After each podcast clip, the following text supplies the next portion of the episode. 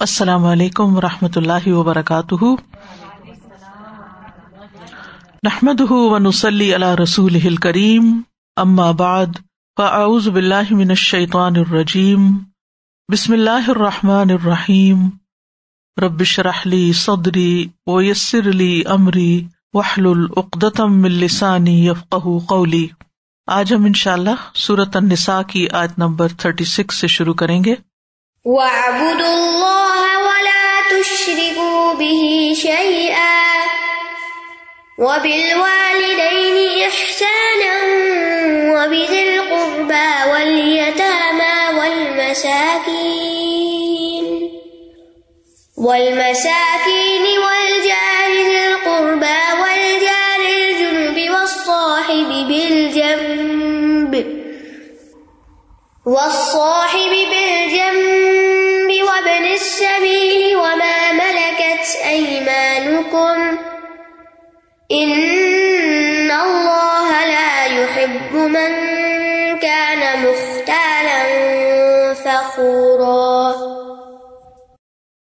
اور اللہ کی عبادت کرو اور اس کے ساتھ کسی چیز کو شریک نہ بناؤ اور والدین کے ساتھ احسان کرو اور رشتے داروں اور یتیموں اور مسکینوں اور رشتے دار پڑوسی اور اجنبی پڑوسی اور پہلو کے ساتھی اور مسافر اور تمہارے دائیں ہاتھ جن کے مالک ہوئے یعنی لونڈی غلام کے ساتھ حسن سلوک کرو۔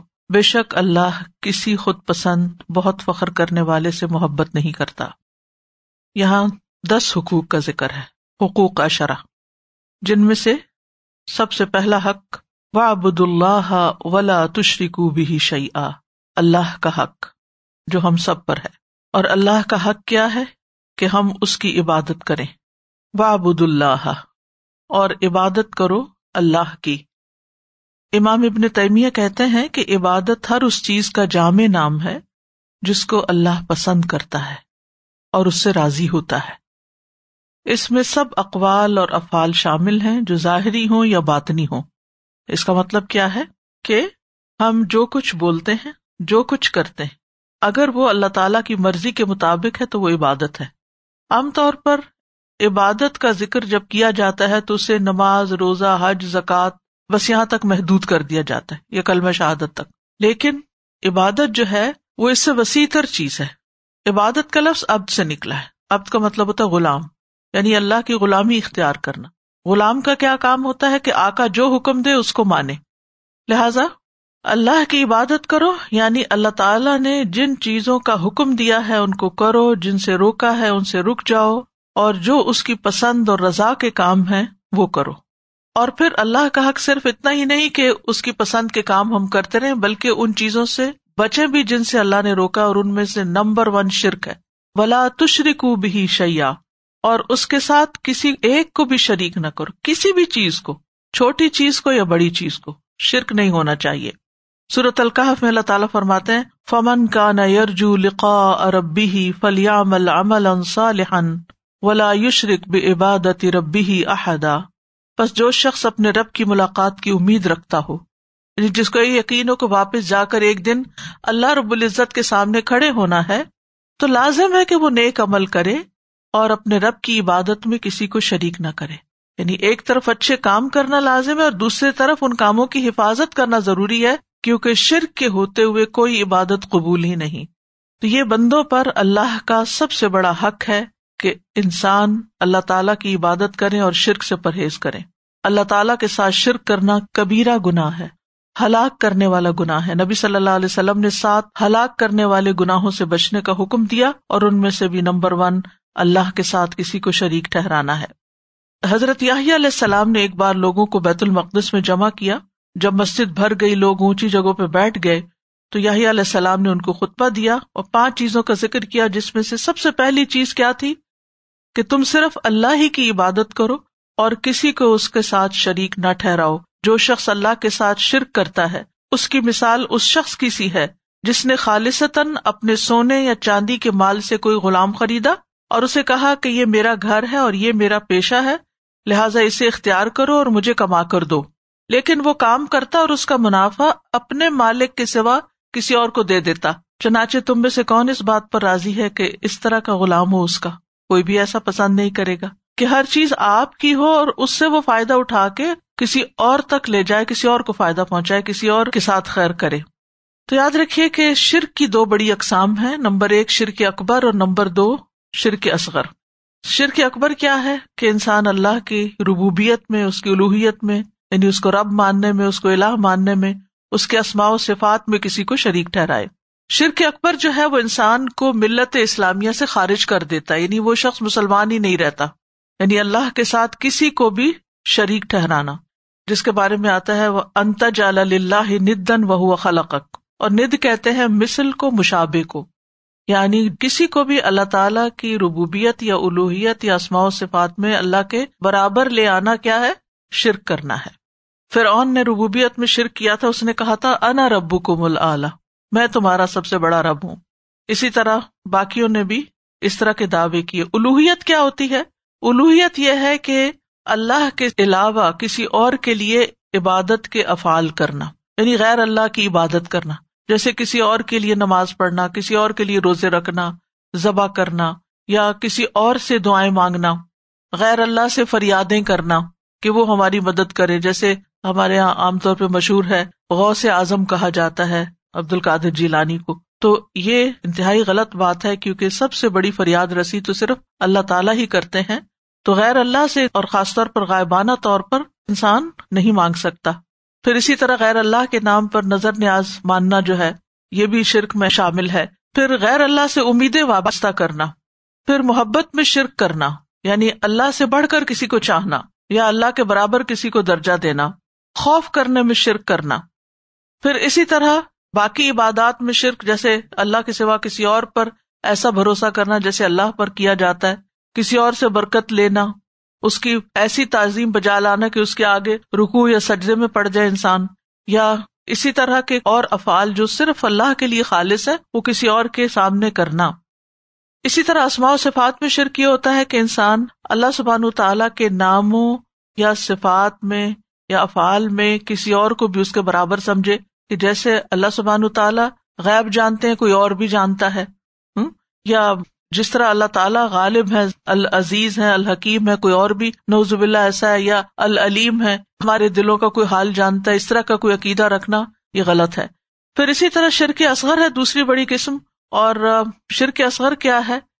وہ شرک ہے جس سے انسان ملت اسلامیہ سے خارج نہیں ہوتا۔ اس میں قول اور فیل دونوں آتے ہیں، جیسے غیر اللہ کی قسم کھانا۔ یہ شرک کی ایک قسم ہے۔ اور رسول اللہ صلی اللہ علیہ وسلم نے فرمایا، جو شخص غیر اللہ کی قسم کھاتا ہے، وہ شرک کرتا ہے۔ لیکن یہ شرک شرک اصغر ہے۔ اسی طرح بدشگونی لینا حدیث میں آتا ہے اتی ارت شرکن۔ بدشگونی لینا شرک ہے۔ اسی طرح ریا کاری کرنا، کہ انسان نماز اللہ کے لیے پڑھ رہا ہو، اتنے میں دیکھے کہ کوئی اور کمرے میں آ گیا تو بہت اچھی طرح پڑھنی شروع کر دے۔ تو یہ شرک اصغر ہے۔ یاد، مال خرچ کرنے میں دکھاوا کرنا، شہرت کے لیے کام کرنا۔ تو ان چیزوں کو شرک اثر کہا جاتا ہے، تو ان سے بھی بچنے کی ضرورت ہے۔ اللہ سبحان تعالیٰ کے حق کے بعد سب سے بڑا حق والدین کا ہے وہ بال والدین احسان اور والدین تسنیا کا سیگا ہے، جس میں ماں اور باپ دونوں آتے ہیں۔ ماں اور باپ کے علاوہ باپ کے ماں باپ بھی آتے ہیں، جیسے دادا دادی، اور ماں کے ماں باپ بھی آتے ہیں، نانا نانی۔ یا اگر ان سے اوپر کوئی زندہ ہے ان میں سے، تو یہ سب والدین کے زمرے میں آتے ہیں۔ ان سب کے ساتھ اچھا سلوک کرنا۔ تو اللہ تعالی کے بعد والدین کا درجہ جو ہے یہ بہت بڑا ہے۔ اور پھر یہاں پر آپ دیکھیے کہ یہ نہیں کہا گیا کہ والدین کی اطاعت کرو، والدین کو ناراض نہ کرو، بلکہ ایک جامع لفظ بولا گیا کہ احسان کرو۔ یعنی والدین کے ساتھ نیک سلوک کرنا، ایسا سلوک کرنا کہ جس سے وہ خوش ہو جائیں۔ اور اس میں قول کے ساتھ یعنی زبان سے ایسی بات کرنا کہ جس سے وہ خوش ہوں۔ ان باتوں سے بچنا جن سے وہ ناراض ہوتے ہیں۔ اسی طرح عملی طور پر ان کے ساتھ اچھا معاملہ کرنا، حسن سلوک کرنا، مال کے ساتھ ان کو خوش کرنا، ان کو کچھ گفٹ دینا یا ویسے ان کے اوپر خرچ کرنا، ان کی ضروریات پوری کرنا۔ منصب کے ساتھ کہ اللہ نے آپ کو دنیا میں کوئی عہدہ دیا ہے یا کوئی اسکل دی ہے یا کوئی اور ایسی چیز دی ہے کہ جس کے ذریعے آپ ان کی مدد کر سکتے ہیں جو عام طور پر نہیں کی جا سکتی۔ تو والدین کے ساتھ جو حسن سلوک ہے، اس میں ایک واجب کا درجہ ہے کہ جو کرنا ہی کرنا ہے، اور کچھ مستحب کے درجے بھی ہیں۔ یعنی کچھ چیزیں اگر آپ نہ بھی کر پائے تو آپ احسان کے دائرے سے نہیں نکلتے۔ تو حسن سلوک کا اپوزٹ کیا ہے؟ بد سلوکی ہے۔ ٹھیک ہے؟ کہ ان کے ساتھ بدتمیزی نہ کی جائے بد اخلاقی نہ برتی جائے بد سلوکی نہ کی جائے، ان کے حق میں کمی کو تاہی نہ کی جائے، کیونکہ والدین کے ساتھ احسان اور نافرمانی کٹھے نہیں ہو سکتے۔ تو احسان میں سب سے پہلی بات یہ کہ معروف میں ان کی اطاعت کی جائے۔ ان کی بات مانی جائے، وہ کیا کہہ رہے ہیں؟ وہ ہم سے کیا چاہتے ہیں؟ اور ایسے کام کیے جائیں کہ جس سے ان کا دل خوش ہو، اولاد ان کی آنکھوں کی ٹھنڈک ہو، تو یہ اللہ تعالیٰ کا تاکیدی حکم ہے۔ اور والدین میں سے بھی خاص طور پر ماں۔ اور اللہ تعالیٰ کی عبادت کے بعد، نماز کے بعد سب سے افضل عمل جو ہے، وہ والدین کے ساتھ اس نے سلوک ہے۔ اس کے بعد اللہ کے راستے میں جہاد کرنا ہے۔ اور ماں کا درجہ پھر تین گنا زیادہ بتایا گیا۔ پھر اسی طرح انسان جب کوئی مال خرچ کرنے لگے تو سب سے پہلے ماں باپ کی ضرورت کو دیکھے کہ میرے مال کی انہیں تو نہیں ضرورت۔ رسول اللہ صلی اللہ علیہ وسلم مدینہ آئے تو ممبر پر کھڑے ہو کر لوگوں سے خطاب کیا۔ فرمایا، دینے والے کا ہاتھ اونچا ہوتا ہے اور سب سے پہلے تم اسے دو جس کی کفالت کے تم ذمہ دار ہو۔ اپنی ماں کو دو، اپنے باپ کو دو، اپنی بہن کو دو اپنے بھائی کو دو، پھر اپنے قریبی رشتے دار کو دو، پھر جو قریبی ہو۔ والدین کے اوپر زکات نہیں لگتی، نہ اولاد پہ، نہ والدین پہ۔ لیکن اس کے علاوہ کے مال میں سے ان کی مدد کی جا سکتی ہے۔ والدین سے حسن سلوک سے عمر میں برکت ہوتی ہے رسک میں اضافہ ہوتا ہے۔ انسان کو مزید نیک کاموں کی توفیق ملتی ہے۔ جنت میں داخلے کا سبب ہے۔ نبی صلی اللہ علیہ وسلم نے نیند کی حالت میں جنت کی سیر کی، تو وہاں قرآن کی تلاوت کی آواز سنائی دی۔ آپ نے پوچھا، یہ کون ہے؟ تو آپ کو بتایا گیا کہ یہ ہارس بن نعمان ہے۔ تو آپ نے فرمایا، یہی نیکی ہے، یہی نیکی ہے۔ اور ہارس بن نعمان اپنی والدہ کے ساتھ بہت حسن سلوک کیا کرتے تھے۔ تو اس نیکی کی وجہ سے ان کو کہاں دکھایا گیا؟ جنت میں، اور جنت میں بھی قرآن کی تلاوت کرتے ہوئے۔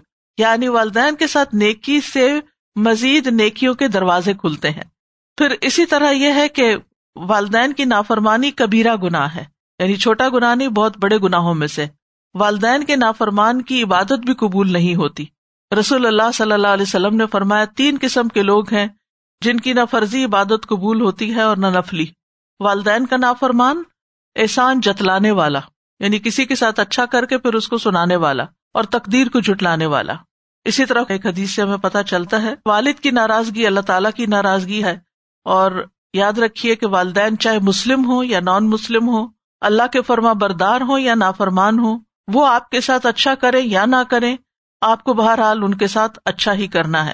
حضرت اسما کی والدہ مشرقہ تھی، لیکن نبی صلی اللہ علیہ وسلم نے ان کو حکم دیا، سلی اما کی اپنی والدہ کے ساتھ سلائے رحمی کرو۔ اسی طرح قرآن مجید میں بھی آتا ہے وہ ان جا کا اللہ انتشری کبھی مالئی صلاح کا بھی علم فلاں ہوما و صاحب ہوما پھر دنیا معروف اگر وہ دونوں تم پہ زور دیں کہ تم میرے ساتھ اس چیز کو شریک کرو جس کا تمہیں کوئی علم نہیں تو ان کا کہنا مت ماننا اور دنیا میں اچھے طریقے سے ان کے ساتھ رہو۔ تو اس سے یہ پتا چلتا ہے کہ والدین جو ہے وہ حسن سلوک کے سب سے زیادہ مستحق ہے تو یہ ہے وہ والدین جو اولاد کو پیدا کرتے ہیں۔ لیکن اس کے علاوہ جیسے رضائی ماں، جس نے دودھ پلایا ہو۔ اب جو دودھ پلانے والی ماں ہے، اس کی بھی دلیل ہمیں کہاں سے ملتی ہے کہ نبی صلی اللہ علیہ وسلم کے پاس جب حضرت حلیمہ آئی تو آپ صلی اللہ علیہ وسلم نے ان کے لیے اپنی چادر بچھا دی، اپنا کام چھوڑ دیا اور ان کو عزت و اکرام دیا۔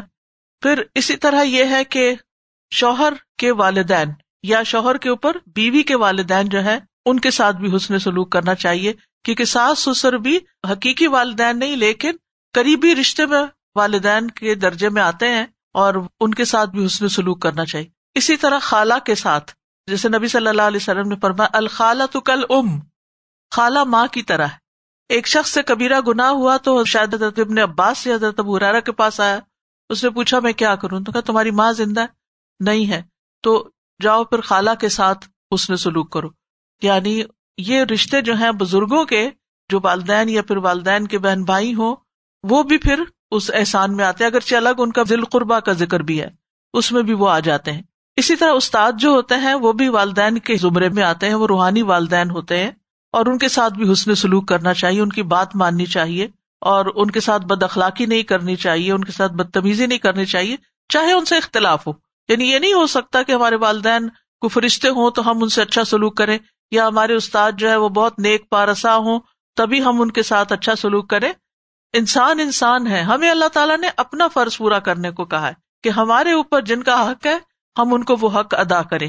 پھر اس کے بعد فرمایا وہ بھی ذیل قربا رشتے داروں کے ساتھ اچھا سلوک کرو۔ رشتے داروں میں کون رشتے دار آتے ہیں؟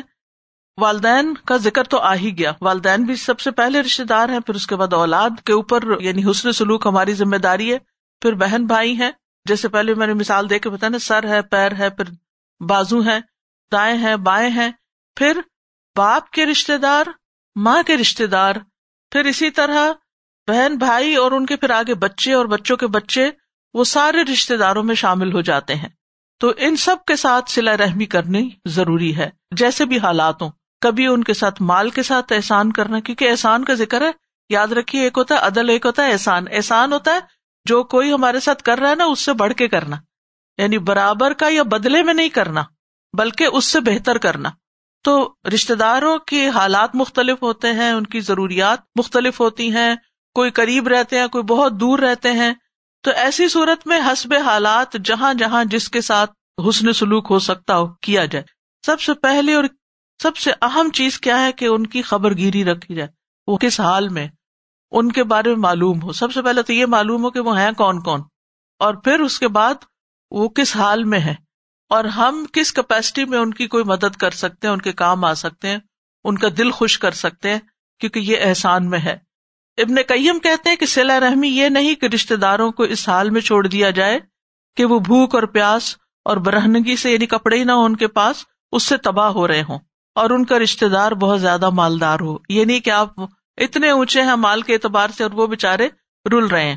اور سلا رحمی واجب ہے۔ خواہ رشتے دار کافر ہی ہو اور اس کا دین اس کے ساتھ اور سلا رحمی کرنے والے کا دین اس کے ساتھ یعنی اس کا دین اس کے ساتھ اور کرنے والے کا دین اس کے ساتھ۔ اچھا جیسے یہاں کے ماحول میں آپ نے دیکھا ہوگا کہ بعض اوقات بچے نان مسلم میں شادیاں کر لیتے ہیں، پھر اکثر لوگ پوچھتے ہیں کہ ان سے ملنا جلنا رکھے یا چھوڑ دیں، یہ سوال بہت آتا ہے۔ تو کیا حکم ہے کہ چاہے کفر کا رستہ ہی اختیار کرے پھر بھی کیا ہے؟ رشتہ نہیں کاٹا جا سکتا۔ آگ نہیں کر سکتے آپ۔ نا فرمان ہے بد اخلاق ہیں، بدتمیز ہیں، کچھ بھی کرتے ہیں۔ آپ جو بھی اچھا کر سکتے ہیں، کریں۔ ہو سکتا ہے کل کو وہ پلٹ آئے۔ ہو سکتا ہے آپ کے اس نے سلوک کی وجہ سے وہ دوسرا فرد بھی یعنی کہ شوہر یا بیوی جو بھی ہے آپ کے بچوں میں سے کسی کی، وہ بھی مسلمان ہو جائے۔ اس نے سلوک سے ہی کسی کو قریب لایا جا سکتا ہے۔ اس کا یہ مطلب نہیں ہے کہ آپ ان کو بہت شے دیں، لیکن یہ ہے کہ آپ ان کے ساتھ کاٹے نہیں۔ پھر اسی طرح یہ ہے کہ رشتے داروں پر مال خرچ کرنے کا بھی حکم ہے۔ وہ آت المال اللہ حبی زویل قربا یعنی مالی مدد بھی کرنی چاہیے۔ مال کے ساتھ احسان کرنا چاہیے۔ اگر اللہ نے آپ کو زیادہ دیا ہے، تو جیسے خاص خاص مواقع ہوتے ہیں، کوئی شادی کا موقع ہوتا ہے، کوئی عید کا موقع ہوتا ہے، کسی کے بچے کو کوئی تعلیمی ضرورت ہوتی ہے، تو ایسے موقعوں پر ان کے اوپر خرچ کریں۔ پھر اسی طرح اگر غریب ہیں، فقیر ہیں، تو جو آپ صدقہ باہر کرتے ہیں، وہ پہلے ان پر کر لے کیونکہ اس کا دگنا اجر ہے۔ رشتے داروں سے اس نے سلوک رسک اور عمر دو چیزوں میں اضافے کا باعث بنتا ہے، برکت کا باعث بنتا ہے۔ رسول اللہ صلی اللہ علیہ وسلم نے فرمایا، جس شخص کو پسند ہو، اس کے رسک میں وسط ہو یا اس کی عمر دراز ہو، تو اسے چاہیے کہ اسے رحمی کرے رشتے داروں سے اچھا کرے۔ اور پھر یہ بھی ہے کہ بعض اوقات رشتے دار ہمارے ساتھ اچھا نہیں کرتے، لیکن ہمیں پھر بھی اچھا کرنا احسان کیا ہے؟ احسان یہ ہے کہ جو اچھا نہیں کرے، اس کے ساتھ بھی اچھا کرو۔ رسول اللہ صلی اللہ علیہ وسلم نے فرمایا، جس نیکی کا بہت جلد اجر مل جاتا ہے، دنیا میں ہی اس کا نتیجہ سامنے آتا ہے، وہ سلا رحمی ہے۔ یہاں تک کہ کچھ گھرانوں کے لوگ فاجر و فاسق ہوتے ہیں یعنی نیک نہیں ہوتے۔ جب وہ سلا رحمی کرتے ہیں تو ان کے مال بڑھ جاتے ہیں، ان کے افراد کی کثرت ہو جاتی یعنی دنیا میں ان پہ خوشحالی آ جاتی ہے۔ پھر اسی طرح ایک شخص نے نبی صلی اللہ علیہ وسلم سے کہا کہ مجھے کوئی ایسا عمل بتائیے کہ میں جنت میں داخل ہو جاؤں۔ تو کسی نے کہا، اسے کیا ہو گیا؟ اسے کیا ہو گیا؟ یعنی کیا سوال کر رہا ہے؟ نبی صلی اللہ علیہ وسلم نے فرمایا، صاحب حاجت ہے اور اسے کیا ہوا ہے؟ یعنی اس کے دل میں ایک خواہش ہے۔ فرمایا، اللہ کی عبادت کرو، اس کے ساتھ کسی کو شریک نہ بناؤ، نماز پڑھو زکات دو اور ضلع رحمی کرو۔ رشتے داروں سے اچھا سلوک کرو۔ اپنے فرائض ادا کرنے کے بعد کیا کرو؟ رشتے داروں کے ساتھ اچھا سلوک۔ پھر اسی طرح یہ ہے کہ کچھ رشتے دار ہوتے ہیں جو دلوں میں دشمنی رکھے ہوئے ہوتے ہیں آپ کے خلاف۔ آپ کے خلاف باتیں کرتے ہیں آپ کو پتا بھی چل جاتا ہے۔ کبھی آپ کو بلا وجہ بدنام کرتے ہیں، کبھی آپ کو ستاتے ہیں، کبھی آپ سے روٹ بیٹھتے ہیں بلا وجہ تو ایسے رشتے دار کے ساتھ حسن سلوک کرنا اور بھی اچھا ہے۔ فرمایا، سب سے افضل صدقہ وہ ہے جو اپنے اس رشتے دار پہ کیا جائے جو پوشیدہ دشمنی رکھنے کی بنا پہ تم سے اراض کرے۔ روٹ کے بیٹھا رہے۔ بولے ہی نہ۔ پھر یہ بھی صلاح رحمی میں کہ ان کی طرف سے ملنے والی تکلیفوں پہ صبر کرے۔ بعض اوقات آپ جاتے ہیں کسی کے گھر اپنے سارے کام کاج چھوڑ کے، اپنی گاڑی کا پیٹرول خرچ کر کے اور وہاں جا کے دیکھتے ہو آپ سے سیدھے منہ بات نہیں کرتے، یا ان کو آپ کا آنا ہی گراں گزرتا ہے، یا اور بھی اس طرح کی کئی چیزیں ہوتی ہیں، تو اس پہ صبر کرنا چاہیے، اس پہ جواب نہیں دینا چاہیے، ناراض نہیں ہونا چاہیے، غصہ نہیں کرنا چاہیے، کیونکہ ایک شخص نے کہا اللہ کے رسول میرے کچھ رشتے دار ہیں، جن سے میں تعلق جوڑتا ہوں، وہ مجھ سے توڑتے ہیں، میں نیکی کرتا ہوں، وہ برائی کرتے ہیں، میں اسے بردباری کرتا ہوں، وہ مجھ سے بد اخلاقی کرتے ہیں۔ پر میں اگر تو واقعی ایسا ہے، جیسا تو نے کہا، تو گویا تو نے ان کو جلتی راک کھلائی۔ جب تک تو ایسا کرتا رہے گا، اللہ کی طرف سے ایک مددگار ان کے مقابلے میں تیرے ساتھ رہے گا۔ یعنی اللہ کی مدد تمہیں ملے گی۔ لیکن شرط یہ ہے کہ آپ جواباً بد اخلاقی نہ کریں۔ غصہ نہ کریں، ناراض نہ ہو اور پھر یہ ہے کہ قریبی رشتے دار ہوں یا دور کے رشتے دار ہوں۔ سب کے ساتھ ہی صلاح رحمی کرنی چاہیے۔ ابن عباس کہتے ہیں، اپنے حسب نصب کو یاد رکھو۔ اپنے رشتے داروں کے ساتھ سلا رحمی کرو۔ اگر سلا رحمی کے ساتھ رشتے داروں کو قریب کیا جائے تو وہ دور نہیں ہوتے۔ اگرچہ وہ دور ہوں یعنی دور رہتے ہوں کسی اور ملک میں، اور رشتے داری قریب نہیں ہوتی جب اس کو دور کر دیا جائے۔ اگرچہ وہ قریب ہی کیوں نہ ہو نیکسٹ ڈور نیبر ہی کیوں نہ ہو۔ اور ہر رشتے داری قیامت کے دن اپنے صاحب کے سامنے آئے گی، اور اس کے حق میں رشتے داری کو ملانے کی گواہی دے گی۔ رشتے داری یعنی ایک مجسم شکل میں آئے گی، اور آ کے گواہی دے گی، یہ شخص جو تھا یہ سلا رحمی کرتا تھا، یہ رشتے داروں سے جوڑ کے رکھتا تھا، ان کا خیال رکھتا تھا۔ اگر اس نے اس کو جوڑا ہوگا اور اس کے خلاف کاٹنے کی گواہی دے گی، اگر اس نے اس کو کاٹا ہوگا، تو بولیے وہاں ہم کریں گے کیا پھر؟ بتائیے وہاں پھر کیا ہوگا؟ ہم اپنے نام اعمال کو تو تبدیل نہیں کر سکتے۔ یہ گواہیاں دنیا میں ہی مل جاتی ہیں۔ مرنے کے بعد لوگ خود بولنا شروع کر دیتے کہ یہ رشتے داروں سے بڑا اچھا بنا کے رکھتا تھا۔ ایک ایک اٹھ کے کہتا ہے کہ اس نے میرے ساتھ یہ احسان کیا تھا، یہ میرے اس کام آیا تھا۔ تو انتظار نہ کرے کہ وہ آپ سے مانگے تو آپ دیں۔ انتظار نہ کرے کہ وہ آپ سے مطالبہ کرے تو پھر آپ خود نگاہ رکھے کہاں کمی ہو رہی۔ کیونکہ حالات پتہ چلتے ہی رہتے ہیں ایک دوسرے کے۔ تو پرو ایکٹیو اپروچ اختیار کریں۔ ول یتام ول مساکین اور یتیموں اور مسکینوں کے ساتھ بھی حسن سلوک کرے یتیم وہ ہوتا ہے جس کا باپ بہت ہو جائے جبکہ وہ بھی بلوغت کی عمر کو نہ پہنچاؤ۔ اور مسکین وہ ہوتا ہے جو ضرورت مند ہوتا ہے۔ اس کے مقابلے میں فقیر وہ ہوتا ہے جس کے پاس کچھ بھی نہیں ہوتا۔ مسکین کے پاس ہوتا ہے مگر اس کی ضرورتیں پوری نہیں ہوتی۔ تو ہمارا دین ہمیں یتیموں اور مسکینوں کا خیال رکھنے کا حکم دیتا ہے۔ ایک آدمی نے رسول اللہ صلی اللہ علیہ وسلم سے اپنی سنگ دلی کی شکایت کی تو آپ نے اسے فرمایا، اگر تم دل کو نرم کرنا چاہتے ہو تو مسکین کو کھانا کھلاؤ، یتیم کے سر پہ ہاتھ رکھو۔ رسول اللہ صلی اللہ علیہ وسلم نے فرمایا، میرے لیے ضعیف اور کمزور لوگوں کو تلاش کرو۔ ہمیں بھی پتا کرنا چاہیے کہ دیکھو اپنے آس پاس محلے میں، علاقے میں، شہر میں ہر ایک کا کوئی نہ کوئی، کہیں نہ کہیں دور پار رہتا ہے۔ تو آپ فرماتے تھے کہ میرے لیے تلاش کرو۔ تم لوگ اپنے کمزور لوگوں کے ذریعے ہی رسک دیے جاتے ہو اور مدد کیے جاتے ہو۔ یعنی تمہیں جو رسک ملتا ہے نا، ان کی وجہ سے ملتا ہے کہ تم ان پہ خرچ کرتے ہو۔ یعنی تمہارا رسک اور بڑھے گا اگر تم ان کو دیتے رہو گے۔ اسی طرح آپ نے فرمایا کہ بہترین مال وہ ہے جو یتیموں اور مسکینوں کو دیا جائے۔ فرمایا، مسلمان کا وہ مال کتنا عمدہ ہے جو مسکین، یتیم اور مسافر کو دیا جائے۔ اسی طرح بیوہ مسکین کے لیے دوڑ دھوپ کرنے والے کا اجر بھی ہے۔ جیسے کوئی اللہ کے راستے میں جہاد کرے یا رات کو نماز پڑھے اور دن میں روزے رکھے۔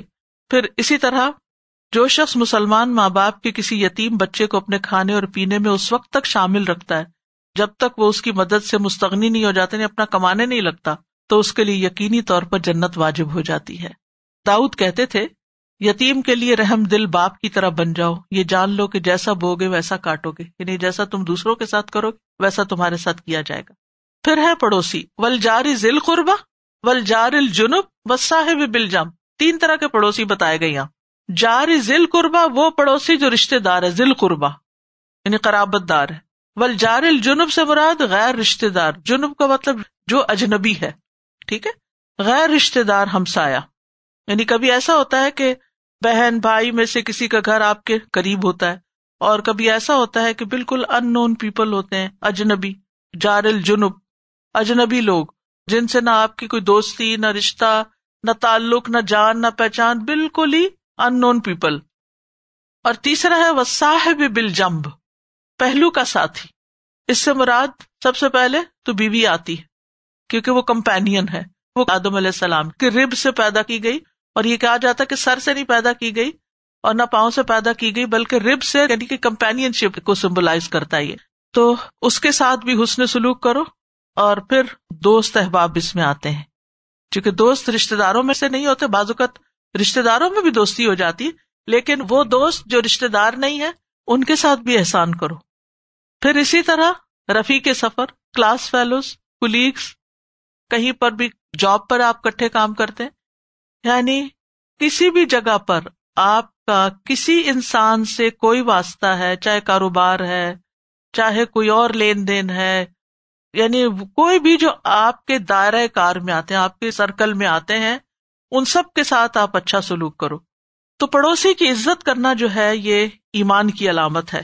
حدیث میں آتا ہے، من کا نہ یو امن بلّہ ولیوم آخر فل یکرم جا احسان میں کیا ہے؟ کہ جو شخص اللہ اور آخرت کے دن پر ایمان رکھتا ہے، اسے چاہیے کہ اپنے پڑوسی کا اکرام کرے، اس کی عزت کرے ریسپیکٹ دینی چاہیے، یہ ایمان کی علامت ہے۔ فرمایا، اپنے پڑوسی سے اچھا سلوک کرو تو مومن ہو جاؤ گے، اور پڑوسی کو ستانا نہیں چاہیے۔ نبی صلی اللہ علیہ وسلم نے فرمایا، اللہ کے نزدیک بہترین ساتھی وہ ہے جو اپنے ساتھی کے حق میں بہتر ہے، اور بہترین پڑوسی وہ ہے جو اپنے پڑوسی کے لیے بہتر ہے۔ یعنی جن لوگوں کے ساتھ آپ رہتے ہو، دیکھو کہ وہ آپ کے بارے میں کیا کہتے ہیں۔ وہ آپ سے کتنے کمفرٹیبل ہیں۔ آپ سے کتنے خوش ہیں۔ آپ کے ساتھ مل کے کام کرنے کو کتنا انجوائے کرتے ہیں۔ پھر اسی طرح آپ صلی اللہ علیہ وسلم نے فرمایا، حسن اخلاق اچھی ہمسائیگی شہروں کو آباد کرتی ہے اور عمر میں اضافے کا باعث بنتی۔ شہروں سے مراد بڑی سٹیز بھی ہو سکتی ہیں ولیجز بھی ہو سکتے ہیں۔ کوئی ادارہ بھی ہو سکتا ہے۔ کتنی سچی بات آپ نے فرمائی نا۔ کہ اچھی ہمسائی یعنی وہاں آنے والے سب اگر ایک دوسرے سے اچھا سلوک کریں گے تو اس سے کیا ہوگا؟ ان جگہوں کی آبادی بڑھ جائے گی۔ پھر اسی طرح یہ ہے کہ جبریل علیہ السلام نے نبی صلی اللہ علیہ وسلم کو پڑوسی کے حق میں اتنی تاکید کی کہ آپ نے فرمایا کہ مجھے یوں محسوس ہونے لگا کہ شاید وہ میرے وراثت میں بھی حقدار ہو جائے۔ پھر اسی طرح یہ ہے کہ قریبی پڑوسی کا حق زیادہ ہوتا ہے بہ نسبت دور والے کے۔ پوچھا گیا، اللہ کے رسول، اگر میرے دو پڑوسیوں، تو ان دونوں میں سے کس کی طرف ہدیہ بھیجوں؟ آپ نے فرمایا، جس کا دروازہ تم سے زیادہ قریب ہو۔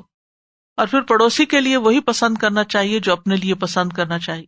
کالا لجاری ہی ما یحب نفسی ہی پھر غیر مسلم پڑوسی کا بھی خیال رکھنا چاہیے۔ کھانے پینے میں بھی اس کا خیال رکھنا چاہیے۔ فرمایا، جب سالن پکاؤ تو شوربہ زیادہ کر لو، پڑوسی کی خبر گیری کرو۔ اور چھوٹی چھوٹی چیزیں تحفے میں دینے میں بھی کوئی حرج نہیں، جیسے اگر بکری کا جلا کر صاف کیا وہ پایا ہی کیوں نہ ہو۔ یعنی نہیں کہ خراب پایا، صاف ستھرا کر کے وہ اس کی شکل بگڑ جاتی ہے، لیکن پکانے میں تو اچھا ہی ہوتا ہے۔ پھر اسی طرح وہ مومن نہیں جس کا ہمسایا بھوکا رہ جائے۔ پھر پڑوسی کو ستانے والا مومن نہیں ہو سکتا۔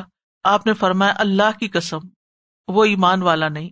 اللہ کی قسم، وہ ایمان والا نہیں۔ اللہ کی قسم، وہ ایمان والا نہیں۔ عرض کیا گیا، کون یا رسول اللہ صلی اللہ علیہ وسلم؟ آپ نے فرمایا وہ جس کا پڑوسی اس کے شر سے محفوظ نہیں یعنی کچھ نہ کچھ تنگ کرتا رہتا ہے۔ کبھی گاڑی لا کے اس کی ایسی جگہ کھڑی کر دی کہ گاڑی نکالنی مشکل ہو گئی، کبھی اپنی سنو دوسرے کی طرف پھینک دی۔ یعنی کہ کسی نہ کسی طرح اس کو ازیت میں مبتلا رکھتا ہے۔ کبھی شور ہنگامے سے، کبھی دیواروں میں کیل ٹوکے جا رہے۔ کبھی کوئی طریقہ یا اوپر نیچے رہتے ہیں تو اوپر اتنی زور سے چلنا پھرنا کہ وہ نیچے والے کی نیند حرام ہو جائے۔ تو کوئی بھی ایسی چیز کے جس سے پڑوسی کو تکلیف ہو وہ نہیں کرنی چاہیے۔ پڑوسی کے ساتھ زیادتی جو ہے، عام زیادتی سے دس گنا زیادہ سنگین ہے۔ کسی آدمی کے ساتھ آپ زیادتی کرے وہ بھی زیادتی ہے، لیکن اگر پڑوسی کے ساتھ کی ٹین ٹائم زیادہ ہے۔ رسول اللہ صلی اللہ علیہ وسلم نے فرمایا، آدمی کا دس عورتوں سے ذنا کرنے کا جرم ہم سائے کی ایک بیوی سے بدکاری کرنے کے جرم سے کم ہے۔ یعنی ایک آدمی دس عورتوں کے ساتھ برا کرتا ہے، تو وہ کم گنا ہے بنسبت ہم سائے کی بیوی کے ساتھ برا کرنا۔ اور فرمایا، آدمی کا دس گھروں سے چوری کرنے کا جرم ہم سائے کے گھر سے چوری کرنے کے جرم کی سنگینی سے کم ہے۔ یعنی وہ دس گھروں سے چوری کر لے تو وہ کم ہے، اگر ہم سائے کے گھر میں گھسا یا کوئی چیز اندر یا باہر سے اٹھائی، کیونکہ ہم سائے کو سب پتا ہوتا ہے کس وقت نکلے، کس وقت آئے، کس وقت گئے، ان کے پاس کیا ہے، کم ہے، زیادہ ہے۔ تو اگر وہ چوری کرتا ہے تو وہ بدترین چوری ہے۔ اسی طرح سوبان کہا کرتے تھے جو کوئی اپنے ہمسائے پہ ظلم کرتا ہے، حتیٰ کہ ہمسایا گھر چھوڑ کر چلا جائے تو ایسا شخص ہلاک ہو جاتا ہے۔ یعنی اس شخص کی خیر نہیں، پھر جو اتنا تنگ کر دے اپنے پڑوسی کو کہ پڑوسی وہاں سے اپنا مکان ہی بدل لے۔